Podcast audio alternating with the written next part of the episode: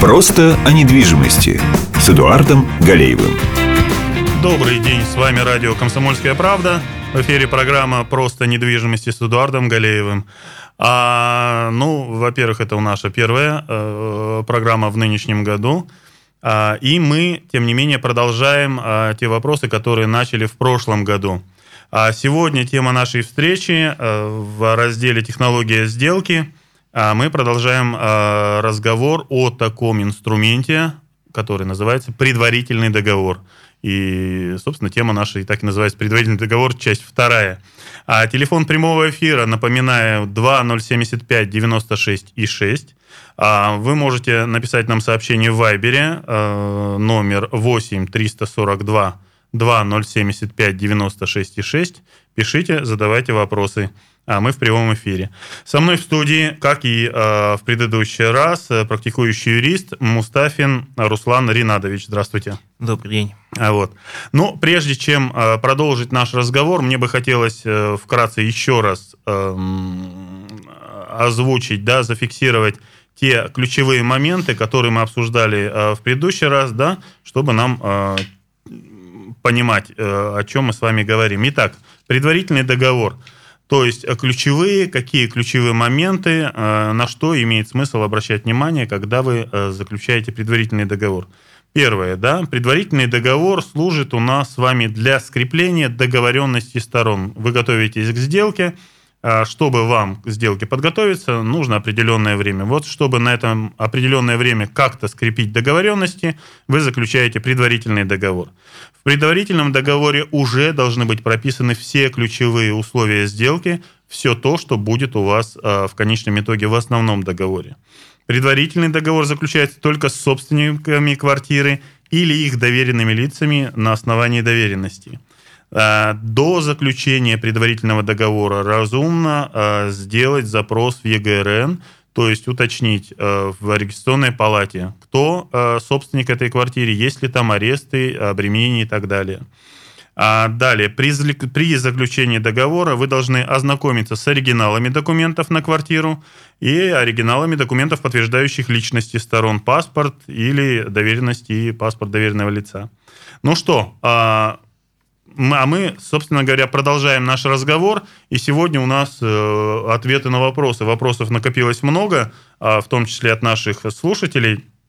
Итак, вопрос касательно аванса. У нас есть предварительный договор с условием об авансе, у нас есть предварительный договор с условием о задатке. И вопрос следующий. Если предварительный договор с авансом вообще не имеет никаких штрафных санкций, зачем он...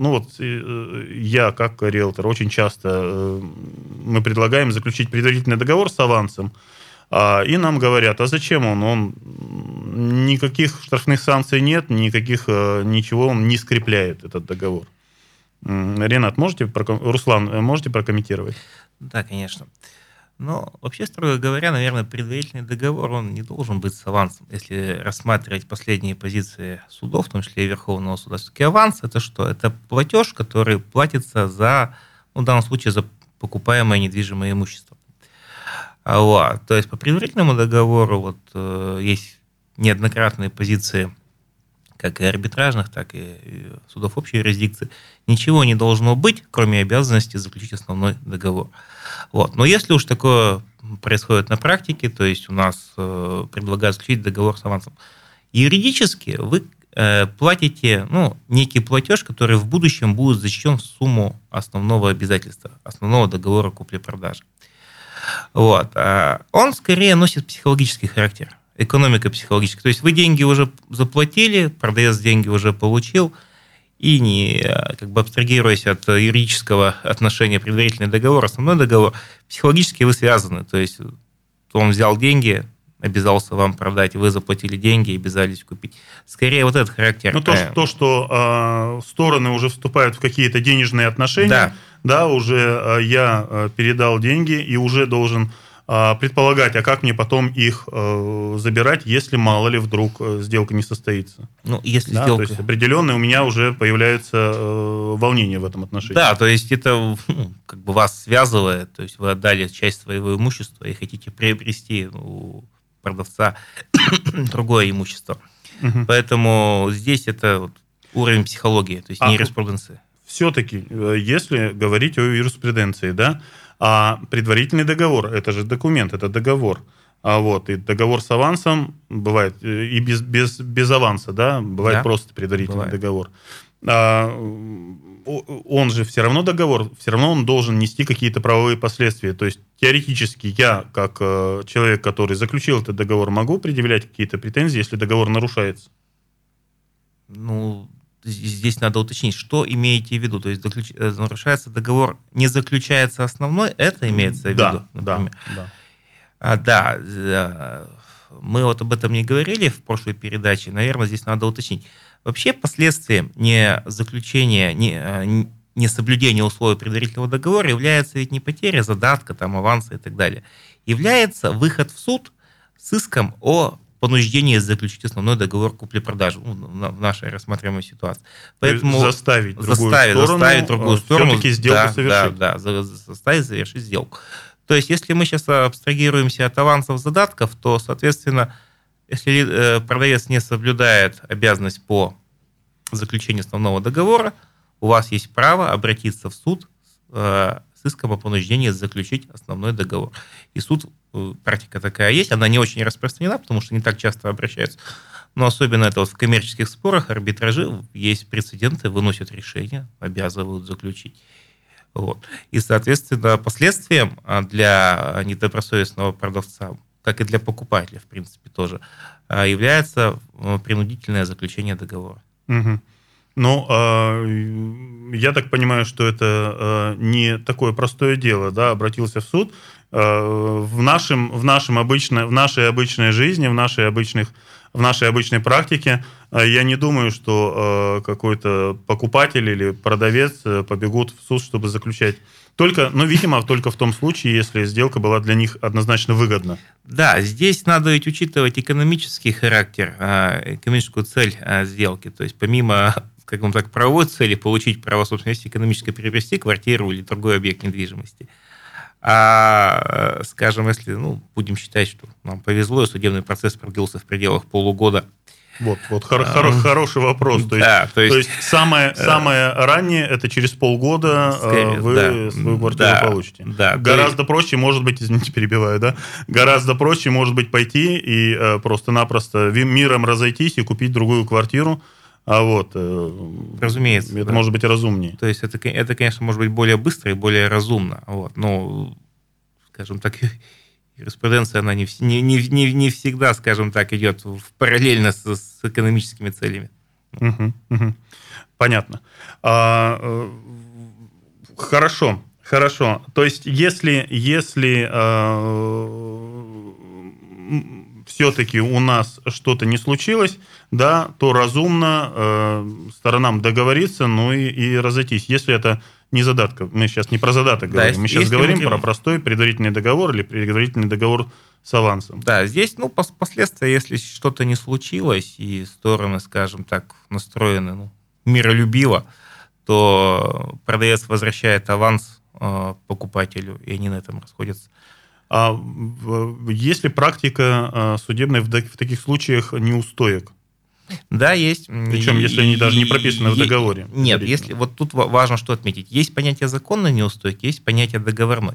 Законные неустойки, они у нас предусмотрены законом. Например, защита прав потребителей или долевое участие в строительстве. А вот в данном случае можно говорить только о договорной неустойке. Если в договоре ее нет, то неустойки здесь нет. Не взыскать, да? Не предусмотрено. То есть стороны не предусмотрели, из чего исходить. Единственная альтернатива такая, если у нас продавец не возвращает этот аванс, и вы обращаетесь в суд с иском о неосновательном обогащении, то на сумму аванса начисляются проценты по 395 статье. Это на сегодняшний день ключевая ставка Центробанка. 7,75%.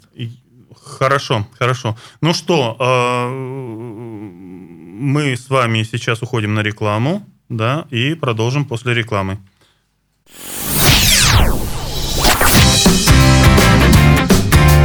Просто о недвижимости с Эдуардом Галеевым.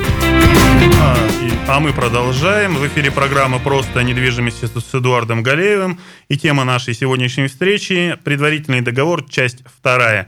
Напоминаю, телефон прямого эфира 2075-96-6. А для желающих задать вопрос в Вайбере 8-342-2075-96-6. Пишите, мы в прямом эфире ответим на ваши вопросы. А со мной все еще в студии юрист Мустафин Руслан Ринадович, и мы обсуждаем тему «Предварительный договор». Так, хорошо. Скажите, пожалуйста, вот такой вопрос, да, задает, видимо, кто-то из родителей. А опека? Опека требует предварительный договор. То есть я так понимаю, что, видимо, собственник несовершеннолетний, обращаются в опеку с тем, чтобы опека разрешила сделку, а опека требует предварительный. Это справедливое требование? Она имеет право вообще требовать предварительный договор или нет?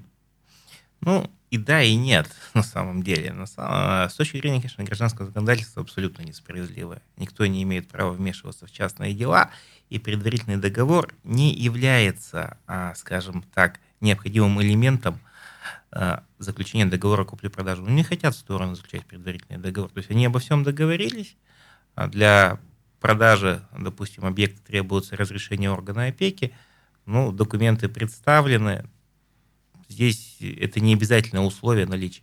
Это такое есть понятие свободы договора, да? Да, конечно. Здесь, то есть, в более широком смысле, угу. Да. То есть они имеют право заключать, не хотят, не заключают. Да, и никто не имеет права их понудить. Безусловно. Вот. Органы опеки для чего это требуют? Они хотят видеть условия сделки на бумаге. Ну и кроме того, это же административный орган. У них документ поступил в материалы дела. В случае чего они могут показать. Мы рассматривали ситуацию, мы видели, нам это представили. Чем больше документов, тем им проще, допустим, отстаивать, может быть, свою невиновность какую-то, если, не дай бог, что-то произойдет. Я так понимаю, в опеке основная задача – отстоять свою невиновность, а не отстоять интересы несовершеннолетних или недееспособных. Тут видите, какой момент. На органы опеки эту обязанность возложили, то есть сейчас все развивается, сейчас это стало более, скажем так, детальным, более несколько сложным, чем ранее это было. И все меняется, все-таки происходят ситуации, когда обманывают, вплоть до того, что мошенничество. И сейчас, конечно, да, сейчас есть ситуации, когда несовершеннолетних оставляют без жилья. И орган опеки, даже сейчас абстрагируясь от конкретных ситуаций, он вынужден это делать, его обязывает закон. В конечном итоге спрашивать будут у них. Да, будут, почему вы дали это разрешение. Хотя, по большому счету, конечно, с моей профессиональной точки зрения, предварительный договор их не особо спасет, потому что перед ними же должны отчитаться потом, как сделка прошла, представить документы и так далее. Я так понимаю, что по большому счету им нужно подтверждение того, что действительно кто-то в этой сделке присутствует. Да. Потому что, да, там же заполняют, папа с мамой заполняют заявление, в котором полностью описывают все, что они собираются сделать. Но я так понимаю, что именно органам опеки нужно подтверждение, что действительно это случилось, действительно то, о чем говорят. Да, родители, это действительно правда. Да, вторая сторона не виртуальна, то есть они ее не выдумали. Да, они хотя бы видят какую-то подпись. Хотя, опять-таки, не хочу говорить, что это распространенная практика, но ведь никто ведь не мешает этот договор подписать, и, скажем так, потом по каким-то причинам этот договор не будет иметь какой-то юридической силы, скажем так. Опять же, это к вопросу о том, что опеке нужно, чтобы это было просто у них было. Да. И в конечном итоге они тогда предъявят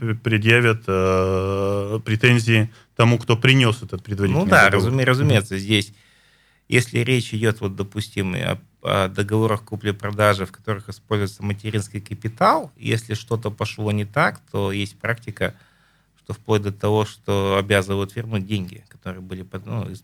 По материнскому капиталу это очень серьезный отдельный разговор, на самом деле. Да. Это, конечно, и выбивается из общей ситуации, это частный случай. Угу. Практически в прошлом году, если не ошибаюсь, была очень серьезная ситуация с опекой, с предварительными договорами. И там был разговор о том, что предварительные договоры должны в обязательном порядке, мало того, что должны быть предоставлены, но и они должны быть заверены нотариусом. Угу. Вот если вот этой коснуться части, да, нотариальное заверение предварительных договоров, а все предварительные договоры должны заверяться нотариусом или вообще, и вообще должны ли они заверяться? Это хорошо, вот первый вопрос, должны ли они заверяться? Нет, не все. То есть нотариальному удостоверению подлежат сделки, договоры, если это прямо предусмотрено законом, либо стороны решили придать сделке нотариальный вид. В случае с органами опеки два таких случая предусмотренных в законе существует. Это когда продается имущество лица несовершеннолетнего, либо находящегося под опекой, то есть лишенного дееспособности. И второй случай – это когда отчуждается объект недвижимости, который находится в долевой собственности. Вот. Соответственно, для данные договоры, основные договоры купли-продажи подлежат нотариальному удостоверению, и в силу статьи 429 Гражданского кодекса предварительный договор в таком случае также подлежит нотариальному удостоверению. То есть, если у нас сейчас абстрагируемся уже от опеки, в общем-то, все понятно, да? То есть, если у нас планируется сделка, которая будет точно удостоверяться нотариусом, там, где есть несовершеннолетний собственник, либо долевая собственность, то в этом случае предварительный договор по закону должен удостоверяться нотариусом. Я правильно понимаю? Да, нотариально. Несоблюдение формы влечет ничтожность договора. То есть, если представим так, что стороны договариваются, да, пусть будет договор основной нотариальный, но предварительно мы заключим в простой письменной форме, такой договор ничтожен, он не связывает стороны. Предварительный договор. Да, предварительный договор. Угу. По стоимости заверение нотариального предварительного договора? Точно не подскажу. Он дешевле, конечно, чем основная сделка, основной договор купли-продажи. Но точно не скажу. У нотариусов может слегка колебаться сумма. По какой причине? Там есть само удостоверение и есть техническая и правовая работа. Вот этот сегмент может чуть колебаться. Uh-huh. Если это действительно интересно нашим слушателям, на тот момент, я думаю, ничего особенно не поменялось. Если вы заверяете договор, при котором не передаются деньги, в этом случае у нас в районе 3,5 тысяч. Вот. Насколько я знаю, если ничего не поменялось. Хорошо. Если у нас предварительный договор заключен нотариально, я правильно понимаю, что и расторгать его тоже придется нотариально? Если сделка не состоялась. Тут вопрос хороший, скажем так, тут есть тонкости. Если очевидно, понятно, что договор предварительный не будет исполнен, то есть мы не заключим основное. Да даже обе стороны сказали, мы передумали. Хорошо, да, мы передумали, к примеру, обе стороны согласны. Но срок договора предварительного не вышел, то да, расторжение этого договора должно быть в нотариальном порядке. Если же срок договора истек как таковой, и стороны не вышли на сделку, не заключили основной договор купли-продажи, то он считается автоматически прекратившим. Что-то дополнительно расторгать не надо. Вот так вот, да? Да. Угу. Скажите, пожалуйста, то есть я так понимаю, что все равно вряд ли у нас обыватели идут и заключают все-таки предварительный договор к нотариусам. Они все-таки его заключают такой простой в письменной форме. Доводилось встречать буквально недавно, да. Да, я думаю, что это даже общая практика. Со своей стороны могу сказать, что нотариусы не очень и рады этой практике заверять предварительные договоры. Для них предварительный договор – это такой же основной договор, то есть они должны к нему подойти настолько же серьезно, как и к основному, да? И они не настроены его заключать. Вот на данный момент у нас такой казус на рынке существует, и пока он по практике размытый достаточно. Да, тут ситуация даже может быть не в этих 3,5 тысячах, сколько в том, что по сути надо еще раз дополнительно пройти еще одну сделку, по сути, у нотариуса. То есть весь пакет документов собрать. Главное, собрать пакет документов. Да. У нотариуса достаточно серьезно к этому относится. Да, и, соответственно, прийти, подписать, получить удостоверенный экземпляр договора предварительного купли-продажи, да, и так далее. Да. Ну что, мы уходим на еще один блок рекламы. Я хочу напомнить, телефон прямого эфира 2075-96-6. А если вы хотите написать нам по Вайберу, в телефон 8-342-2075-96-6, задавайте вопросы, пишите, пока идет реклама.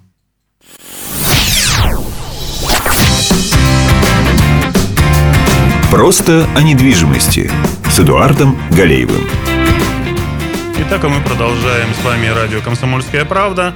Тема нашей сегодняшней встречи – предварительный договор, часть 2. Телефон прямого эфира, напоминаю, 2075-96-6. А для вопросов по Вайберу 8-342-2075-96-6. Со мной в студии все еще Мустафин Руслан Ринадович. Вопрос, я предлагаю перейти сейчас. Слушайте, у нас телефонный вопрос. Как раз, да. Да, здравствуйте, слушаю вас. Здравствуйте. Добрый день. Я интересуюсь, почему нет трансляции «Комсомольской правды» радио? Трансляции какой вы имеете в виду? Да никакой. На этой волне все музыка идет. 96,6, одна музыка идет.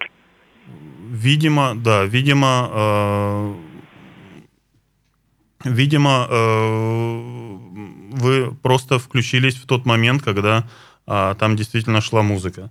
Вот. На самом деле это радио, наше радио исключительно текстовое, да, то есть мы общаемся с людьми, разговариваем.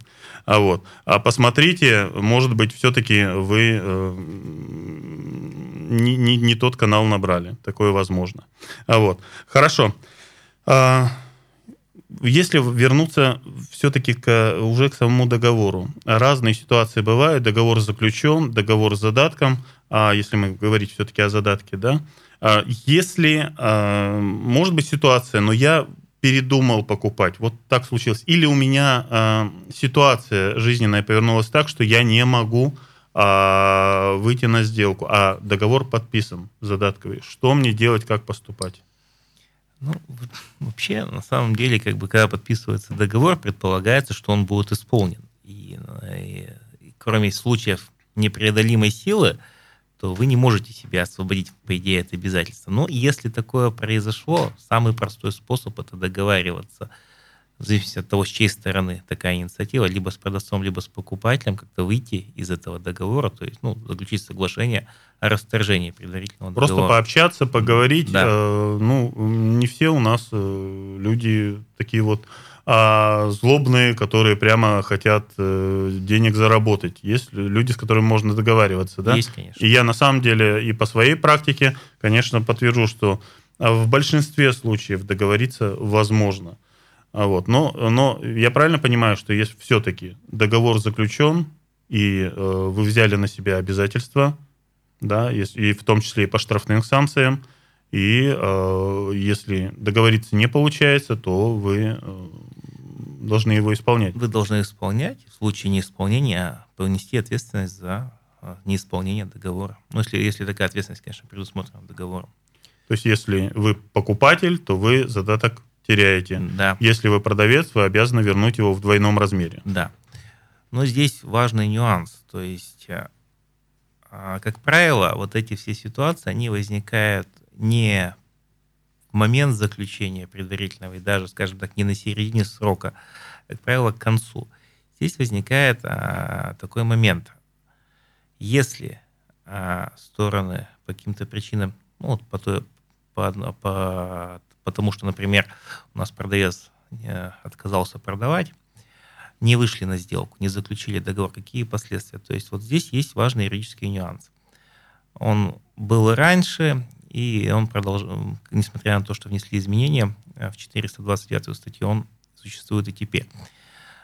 Как только истек срок предварительного договора, и его действие прекратилось. И вместе с ним прекратилось действие задатка. То есть с этого момента вы не можете просить с продавца в двойном размере, можете просить только однократную сумму. То есть если у нас предварительный договор закончил свое действие, вы можете только получить исходные, да? Исходную сумму, да. То есть стороны приходят к исходному состоянию. Да, потому что... Покупатель получает свои деньги, а продавец остается с квартирой. Да, потому что правовые основания для удержания задатка отпали, соответственно, продавец ничего взамен не предоставил. А что он должен предоставить? Продавец? Есть понятие встречного предоставления по договору. Для предварительного договора встречное предоставление является в обязанности заключить основной договор. Если же мы говорим о материальном смысле, то... Руслан, извините, да? Я понимаю, вы юрист, а если вот для простого человека, что такое встречное представление? Это какое-то подтверждение того, что он готов был... Нет, пример купли-продажи, то есть деньги, квартира. Так. Вот, встречное предоставление. Со стороны покупателя деньги, со стороны продавца квартира. Для каждого из сторон это встречное предоставление. Угу. Вот. В предварительном договоре как такового его не существует в материальном смысле. Никакое имущество не передается, только обязанность заключить основной договор, который обеспечен задатком. То есть, и как только отпало вот это вот действие предварительного договора, продавец основания утрачивает. Нет на основании чего он эти деньги удерживает. Это называется неосновательное обогащение и подлежит возврату. Хорошо. Вот как раз у меня вопрос по Вайберу пришел. Что делать, если есть... Прямо по нашему разговору. Что делать, если есть подозрение, что покупатель откажется от покупки? Покупатель откажется от покупки. Как, собственно, сохранить свои права, если действительно там штрафные санкции существуют, как продавцу удержать средства? Или, допустим, покупатель предполагает, если так развивать, да, и, допустим, покупатель предполагает, что продавец откажется от сделки. Как указано в законе, сложившейся практике, необходимо в письменном виде, как правило, это делается телеграммой, пригласить продавца либо покупателя в условленное время в договоре купли-продажи, в предварительном договоре это указано, то есть, допустим, там 25 января 2019 года. Давайте уточним, должно быть указано. Или хорошо, если оно будет там указано? Мы говорим как бы о предварительном договоре, который все-таки более-менее соответствует, грамотно составлен. То есть там указана дата, либо срок, в течение которого должен быть заключен, допустим, 30 дней. Допустим, если с 25 декабря по 25 января 2019 года, то, соответственно, высчитать это можно, эти 30 дней. То есть в предпоследний день срока необходимо пригласить, можно не в предпоследний, допустим, за 2 дня. Хотя обычно эти ситуации, они развиваются в самый последний момент. В общем, до окончания срока действия договора надо отправить предложение встретиться и заключить основной договор. В этом случае предварительный договор продолжит свое действие. И в этом случае у вас появляются правовые основания не возвращать задаток, если у нас покупатель уклонился. Соответственно, если продавец уклоняется, просить него в двойном размере задаток. Вот этим приглашением это будет только телеграмма, я правильно понимаю? Суды воспринимаются в письменной форме, а быстро доставить может только телеграмма, по большому-то счету. Скажем, если я позвонил, мы переговорили, поругались, человек мне четко сказал, я не буду вам продавать, ничего, и от сделки отказываюсь. Это будет для суда? Нет, не будет. Суд воспринимает письменный документ. Даже переписка в интернете, электронная почта, Viber, WhatsApp, Telegram не воспринимается. Если я знаю, что это электронная почта продавца, я ему тоже сделал это предложение, он его может проигнорировать, и это для суда не будет. Скажем так, для судов общей юрисдикции не будет, для арбитража, возможно, будет. Зависит, опять-таки, от ситуации. Если скажем так, электронная почта верифицируема, то есть понятно, чья она. А если это электронная почта, допустим, Иван Иванов, как у меня есть один клиент, у него он то кому я писал? Uh-huh. То есть здесь возникает вопрос. Даже аудиозапись не поможет, потому что станет вопрос, а тот ли это человек, с которым вы общаетесь, может быть, кто-то другой. Откуда суд знает, что это именно разговор между вами или продавцом, либо покупателем? То есть это такая проблема существует, но из нее есть выход, то есть вот я говорю, письменная форма. Ну, кроме, наверное, еще телеграммы, наверное, можно экспресс-почтой, но здесь масса моментов возникает, то есть они у них все равно не меньше. То есть основная проблема – это именно в мгновенной доставке, да. чтобы успеть уложиться в определенный срок. Ну, либо можете лично под роспись, если у вас человек согласится подписаться под этим, но это скорее для... Конфликтной ситуации навряд ли. Да, навряд ли. Хорошо. Еще один вопрос, вот такой пространный, извините. Мы приняли задаток за свою квартиру и передали его дальше, за квартиру, которую хотели купить. Но встречная квартира не успела вовремя выйти на сделку. Сейчас наш покупатель требует задаток в двойном размере. Что нам делать? Ну, это вот как раз к предыдущему вопросу восходит. Значит, в двойном размере не успели. Если срок договора истек, то он не может требовать в двойном размере с продавца. Если же срок договора не истек, и покупатель приглашал, было письменное вот это вот уведомление, ну, боюсь, что придется заплатить. Ну, по крайней мере, суд точно 90% верно, что он взыщет эту сумму. Вот, как правило, до судов доходит ситуация несколько обратная, то есть стороны не вышли, никто никому ничего не вернул, и покупатель желает вернуть от продавца задаток. Вот. Ну, соответственно, продавец ничего не направлял, и практика здесь, она так устоявшаяся, то есть суд взыскивает сумму в однократном размере, возвращает ее покупателю. Вот очень хороший вопрос, спасибо слушателям, потому что ситуация очень частая, и, как правило, она формируется даже не из-за каких-то злонамеренных моментов, а из-за того, что сама по себе сделка, она плохо контролируется нашими продавцами-покупателями. Они не отслеживают возможности своего покупателя, они не отслеживают, что дальше происходит у продавца, у которого они покупают квартиру. Вполне возможно, этот продавец продает что-то себе, покупает, и там целая цепочка выстраивается. И вы просто не отследили этот момент. Если вы все это держите руку на пульсе, все отслеживаете вовремя, да, соответственно, вы можете это регулировать. И, по крайней мере, вы будете готовы к этим неприятностям. Ну, в данном случае посмотрите, закончился ли у вас предварительный договор со стороны, с вашим покупателем. Если предварительный договор закончился и покупатель вам не высылал уведомлений никаких, то, соответственно, и штрафные санкции с вас снимаются. Но обязательство вернуть ему задаток, оно остается. Остается. Да. И вам, соответственно, необходимо решать вопрос с вашим продавцом, которому вы передали этот задаток, вам необходимо этот задаток с него получить. Успеем мы? Нет, видимо, не успеем уже рассмотреть достаточно такой серьезный разговор. Было время, когда задаток в судах признавался авансом. Я коротко могу ответить. Не авансом. Это как раз та ситуация, когда договор истек, и суды говорили просто, что он свои функции утратил, денежные средства надо вернуть. Но сейчас, насколько я понимаю, что достаточно все устаканилось, и задаток уже задаток. Задаток уже задаток. Но Отлично.